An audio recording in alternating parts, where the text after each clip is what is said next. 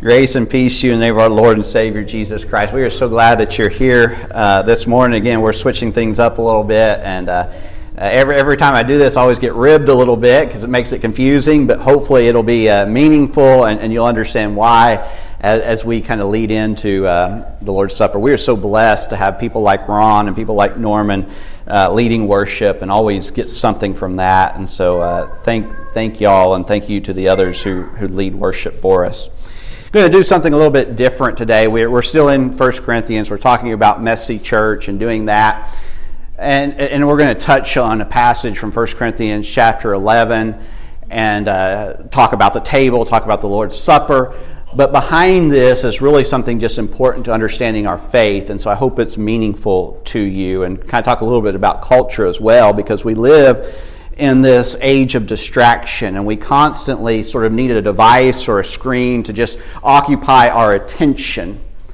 Uh, Neil Postman lamented uh, this distraction in his famous book from 1985 entitled Amusing Ourselves to Death. And one of the results of all this is that we get bored easily.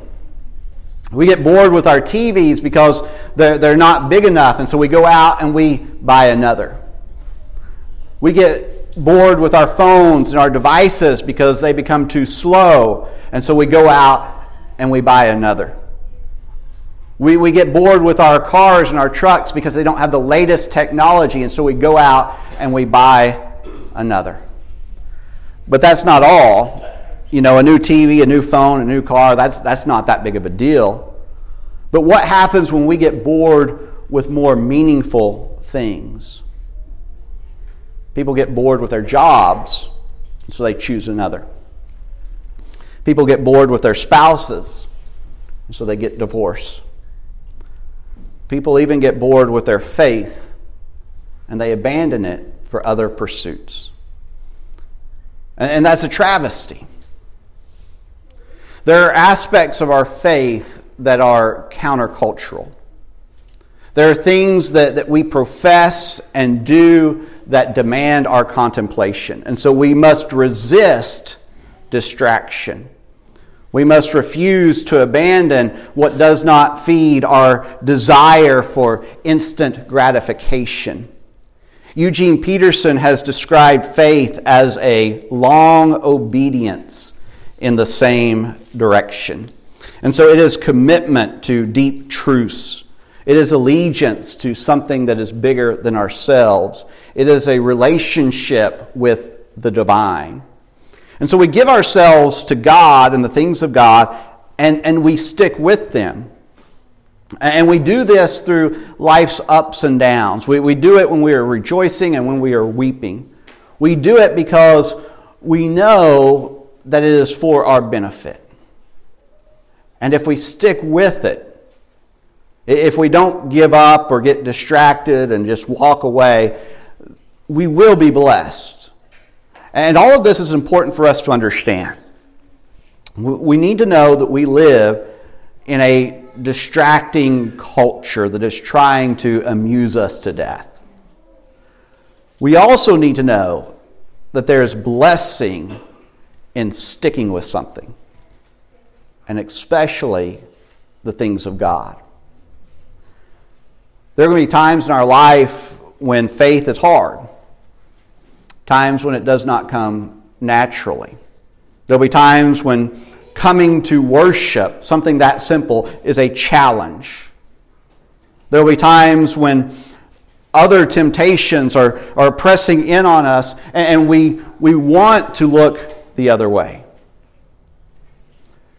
Our culture tells us to look away, but our faith says that there is blessing in staying focused and contemplating on the things of God. There is value in focus and contemplation and allegiance that plays itself out in multiple different ways when it comes to our faith. And so I want to talk about one way in particular this morning, and it is this there is a depth to our faith that will bless us if we choose to continue to meditate upon it and to practice it. Okay? And so just think about it this way there, there are truths that we hear in Christianity over and over again. And so we re- return to passages uh, of Scripture numerous times in our lives. We hear sermons on subjects that we've heard before. You know, isn't there a temptation to get bored by all that? And it's not just the truths and beliefs uh, where we find monotony. We find it in practices as well. Uh, we gather weekly to worship, what we're doing here this morning. We practice daily disciplines like prayer, maybe reading scripture. We meet together every week around a table to partake of the same meal, the Lord's Supper. And all of these things, they are repetitive actions. We do them again and again and again. And so, isn't there a temptation to become distracted by other things that we don't do all the time? Well, again, it's important to understand the culture in which we live and the temptations we face while also understanding what our faith demands of us. Here's what we need to know about our faith we can approach our faith in a rationalistic and a scientific way. And if we do this, then there is only one meaning to every text and only one reason for every practice. And if this is the approach that we take, our practices will feel monotonous and we will get bored with our beliefs. We will tune out the lesson because we've heard it all before. We will mindlessly go through the motions of our practices because they are nothing more than legalistic commands. That is one way to approach our beliefs and practices. And, and people have fallen into that trap over the years. And I would suggest that there is no life in that approach.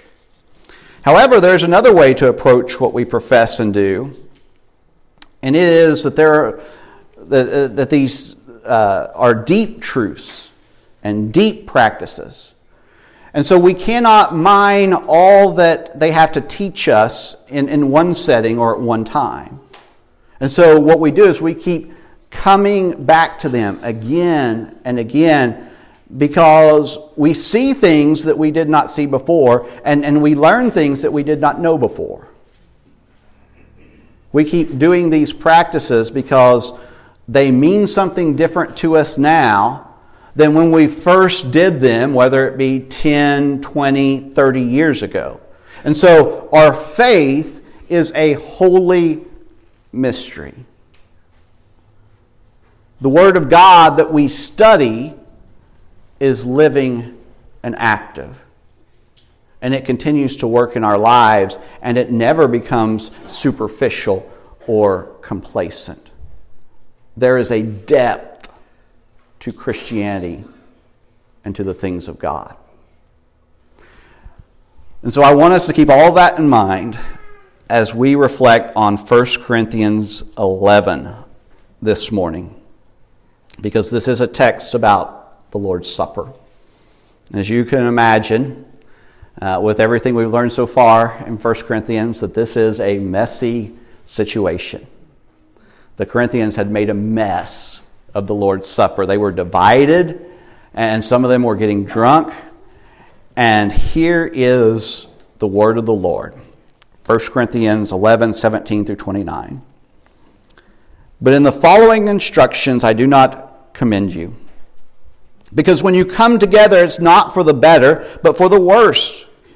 For in the first place, when you come together as a church, I hear that there are divisions among you. And I believe it in part, for there must be factions among you, in order that those who are genuine among you may be recognized. When you come together, it's not the Lord's Supper that you eat. For in eating, each one goes ahead with his own meal. One goes hungry, another gets drunk. What? Do you not have houses to eat and drink in? Or, you, or do you despise the church of God and humiliate those who have nothing? What shall I say to you? Shall I commend you in this? No, I will not. For I received from the Lord what I also delivered to you that the Lord Jesus, on the night when he was betrayed, took bread. And when he had given thanks, he broke it and said, This is my body, which is for you. Do this in remembrance of me.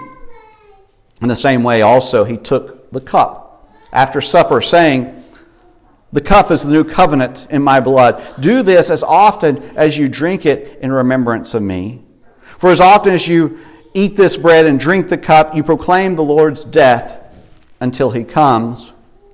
And whoever therefore eats the bread or drinks the cup of the Lord in an unworthy manner will be guilty concerning the body and blood of the Lord. Let a person examine himself then, and so eat of the bread and drink of the cup. For anyone who eats and drinks without discerning the body eats and drinks judgment on himself. What is obvious from this text is that the Corinthians had a very shallow understanding of the Lord's Supper. There was no depth to how they perceived communion. They just did whatever they wanted to do. They were going to eat whenever they wanted to eat, and they were going to drink as much as they wanted to drink. And because of their superficial understanding, Paul tells them that what they're doing is not even the Lord's Supper, it's something else. The main problem here was division. Because you see, the Lord's Supper is supposed to be something that unites the church. And the Corinthians were using it to divide the church. And when Paul instructs the Christians at Corinth to examine themselves, he doesn't have in mind personal sins. he's not asking Christians to consider their, their moral actions throughout the week to see if they have lived well enough to partake of this meal. That's not it at all. The Lord's Supper is a means of grace. And none of us deserve a place at the table, but we are invited anyways. Jesus invited Judas and served him. Moral perfection is not a requirement. And so when, when Paul says that we are to examine ourselves, what he has in mind is division. If we are causing division within the church, then we are unworthy of partaking of the meal because it's a unifying act.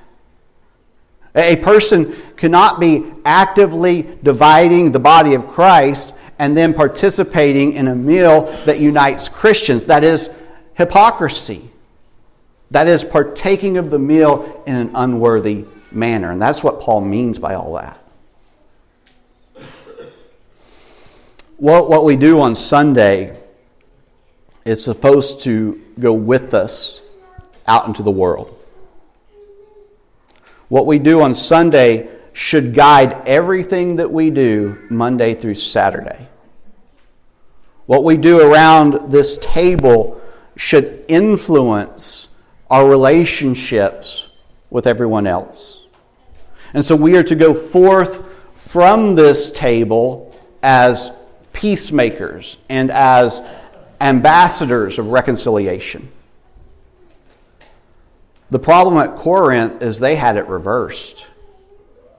They were allowing their life and their experiences out in the world to pollute what they were doing at the table. We will either take church to the world or allow the world to corrupt the body of Christ. One of those. What are we doing? Are we taking church to the world or are we bringing the world into the church? We have to make our minds up to seek first the kingdom of God. And we must remember that, that what we do here on the first day of the week is of greater importance than any news story that we're going to hear or any election that we're going to vote in or any position that we might hold what we do around this table should shape all of those things and not the other way around. And so, what I want to suggest this morning is that what we do at the table is something of depth. It's more than just a simple meal, it is communion with the divine. We come to the table of the Lord. It is a table that is shared with past and present saints. We dine with the Son of God. We do this in anticipation of his coming again. We do it in remembrance of who he is and all that he does and continues to do. We do it in remembrance of the body and blood of Jesus. We do it as a reminder of who we are called to be and the life that we are to live. Our lives are to be shaped by the cross, and we are to live sacrificially. The life of Jesus is our life. We were baptized into his death, buried with him, and raised to walk in newness of life. Baptism itself is a participation in the death, burial, and resurrection of Jesus, and so is this meal. I did not understand all of that the first time I took communion. I did not understand all of that the first 100 times I took communion. And I'm still trying to understand it. And so I need to be here every Sunday. And I need to sit and I need to meditate on this deep, deep truth. I need to contemplate what all of this means. I need to participate in this holy mystery, and I need to do it again and again and again. And perhaps, as is often the case, um, C.S. Lewis sums it up best. He writes, I don't know and can't imagine what the disciples understood our Lord to mean when, his body still unbroken and his blood unshed, he handed them the bread and wine, saying they were his body and blood. I find substance, when stripped of its own accidents and endowed with the accidents of some other substance, an object I cannot think. On the other hand, I get no better with those who tell me that the elements are mere bread and mere wine, used symbolically to remind me of the death of Christ. They are, on the natural level, such a very odd symbol of that, and I cannot see why this particular reminder, a hundred other things, may psychologically remind me of Christ's death.